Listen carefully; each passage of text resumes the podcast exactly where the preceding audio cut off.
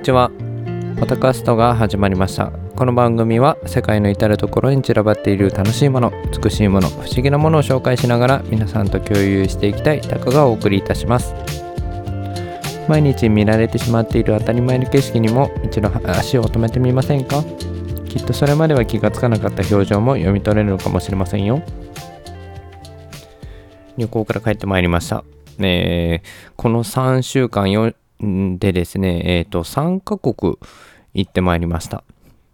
前回からお話がさ,、えー、させていただいている、えっと、ヨーロッパですね、えっと、イタリアとスイスに行き、その後ですね、また別件で、えっと、中国に行くことになりまして、この週末がですね、えー、連続で、他の国で過ごすという大変な忙しいスケジュールをしていたんですが、まあ、途中一度あの日本に戻ってきて、えのヨーロッパ行ってから日本戻ってきて、えー、1週間仕事をして中国に行くというスケジュールになっておりました。いやーで、今日、今回ですね、えっと、ようやく、今日収録してるのが土曜土曜日、日曜日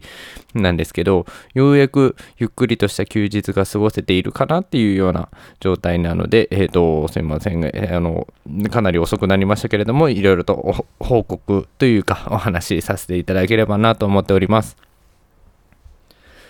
まずですね、イタリアのお話からしたいなと思うんですけれども、今回行ったのがですね、ベネチアと、えっと、ミラノですね。えー、ベネチアへは、えっと、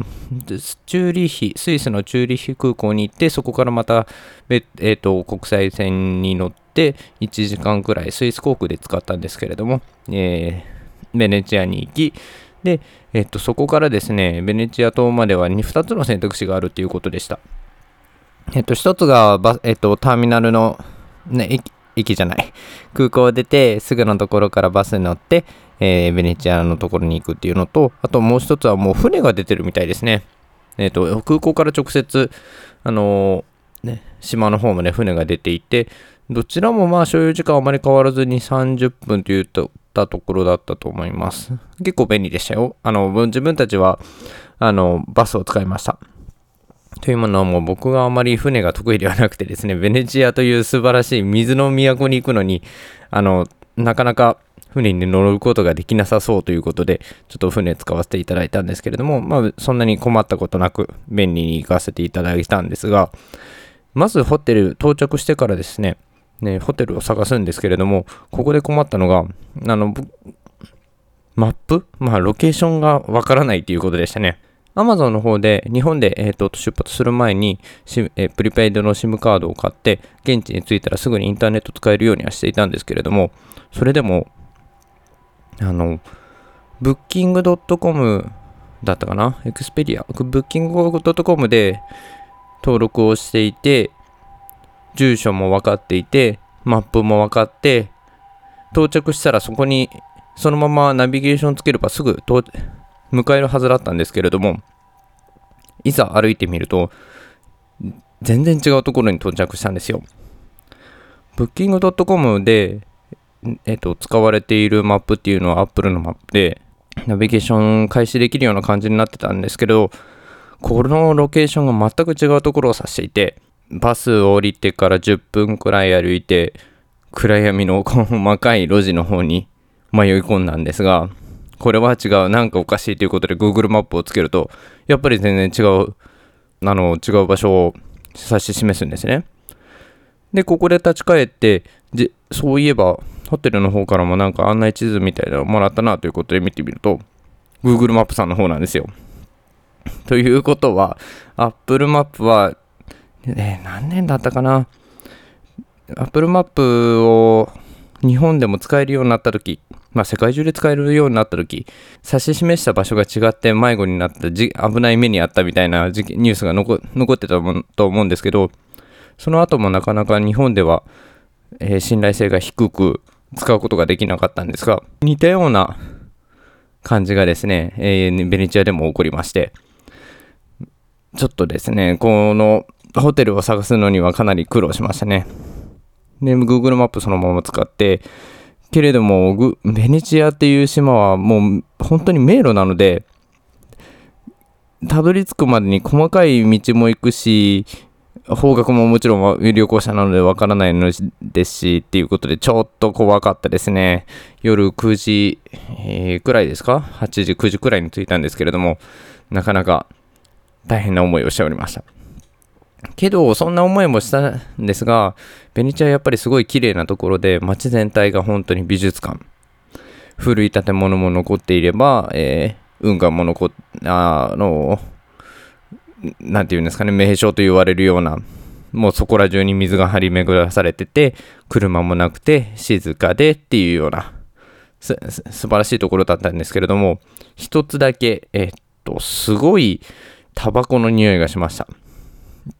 これ、ちょっと僕たちが苦手としていたことで、あ本当に想像もしてなかったんですけれども、歩く人歩く人がもうかなりの確率でタバコを吸っていて、これが、あの、も現地の人もそうでしょうし、もちろんあの旅行者の人たちもそうでしょうし、こんなになんか歩きタバコしていいんだろうか。で、街中には、あの、街中角、いろんなところに、至るところに灰皿もあるので、もうやっぱり外で吸うのが当たり前なんだ、普通なんだなっていう認識を受けた上で、例えばホテルに帰って調べてみると、どうやらに、イタリアというか、まあヨーロッパ、日本以外っていうざっくりしたした分け方で言うと、スタンダードとしては、レストランの中、あの、スーパーの中、建物の中では絶対吸わない。そこは、あの、違法として禁止されているんですけども、その代わりに路上、はたまたカフェのテラス、外席っていうんですかね。そういうところはもう自由に吸っていい野ばらしっていう形になをとってるみたいで。で、かつ、ベネジアなんていうところは小さい島で観光者が多いので、人も密集していて、本当に歩くのだけでも辛い思いをしてました。そこを除けばですね、すごくやっぱり綺麗な建物残っていて、歴史的建造物も残っていて、あの、1日、丸1日と午前中、まあ1日ちょっとしかいなかったんですけれども、まあ、すごい十分楽しめましたね。買い物もできたし、えー、すごい広場、寺院、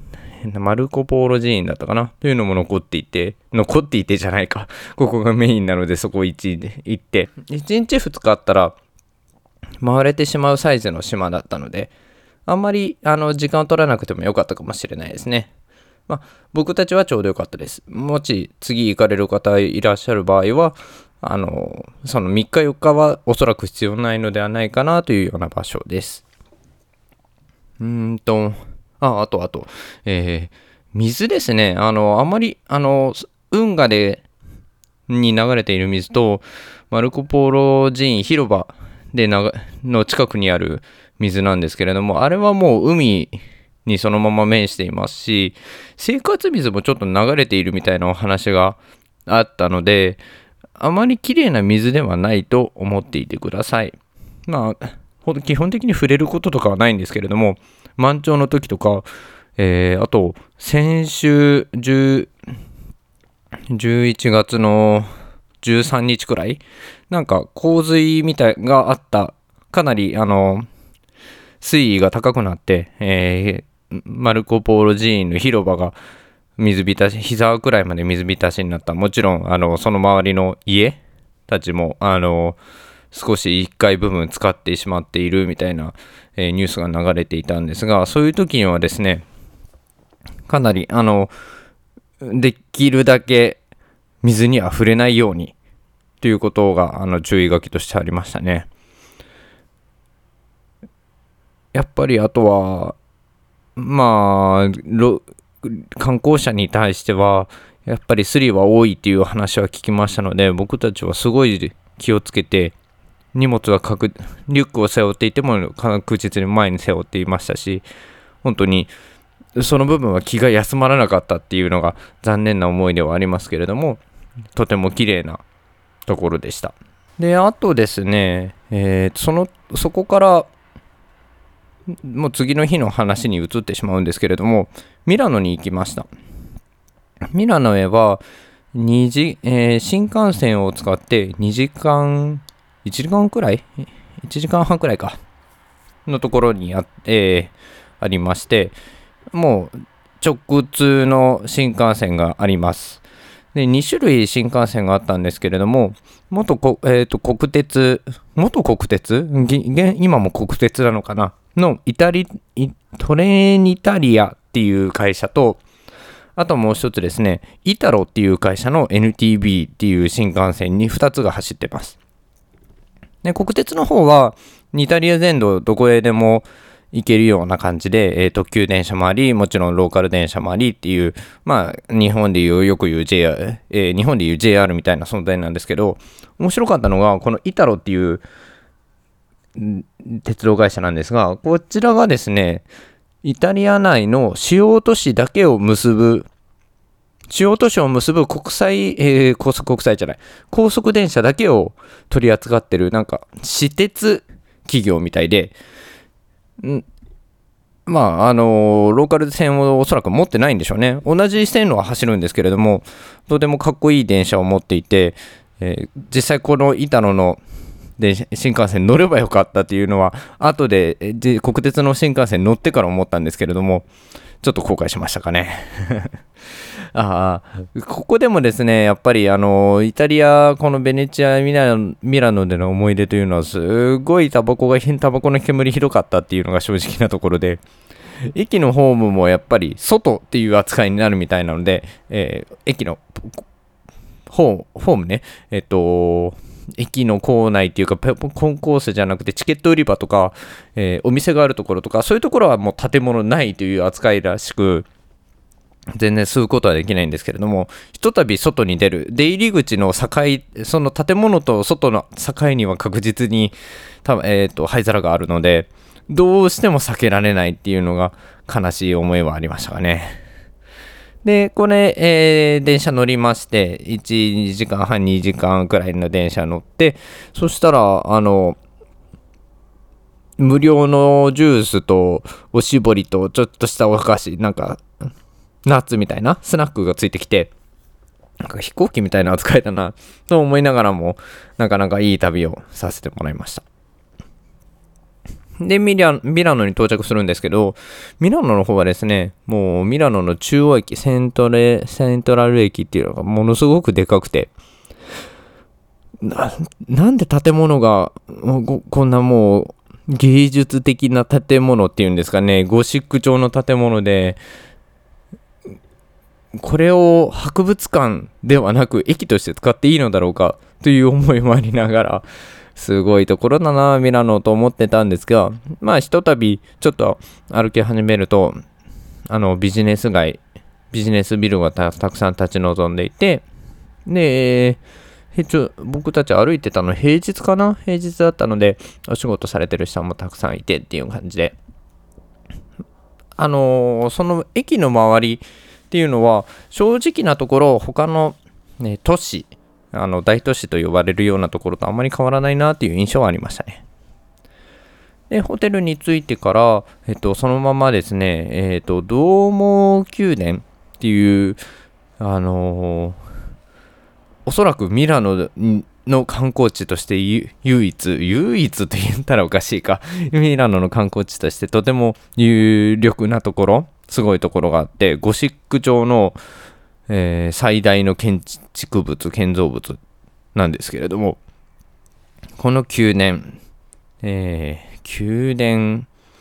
ていうのかな。まあ確か宮殿って名前だからそれでいいと思うんですけれども、教会がですね、なんともまあ綺麗で、で、入場料は必要なんですけれども、3ユーロ、4ユーロ、1人当たり3ユーロ、4ユーロくらいなので、全然大したことのない入場料で、えっと、中入らせていただくんですけれども、まあ、ステンドグラスはすごいわ。えー、はし、まあ、天井高いわ。もう、息を飲む建築物。素晴らしい教会に足を運ぶことができました。いや、これはミラノに、これだけ見てミラノに行ったなっていうのは、もう十分言えると思うんですよね。あとはなんか買い物、えっ、ー、と、買い物をするできるところが多いので、そこの、そのあたりはやっぱり魅力的な場所かなと。ああ、そうだ。一つ見ておかないといけないのがありましたね。えっと、最後の晩餐のレオナルド・ダ・ヴィンチの最後の晩餐が、えっと、ミラノのどこかの美術館にあるはずなんですけれども、これはこれでなんか予約必要ということで、なかなか、あの、僕たちが確か5、6時間しか時間がミラノで時間取れなかったので、ちょっとハードル高かったですよね。ああと、ホテルでですね、ね困ったこと、あの、一つ持っていて良かったものとして、スリッパがありました。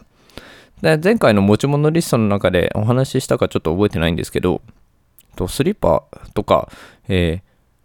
ー、シャンプー、リンス、ボディーソープなど、そういった細かいアメニティ、歯ブラシ含めっていうのがですね、えっと、3スターホテル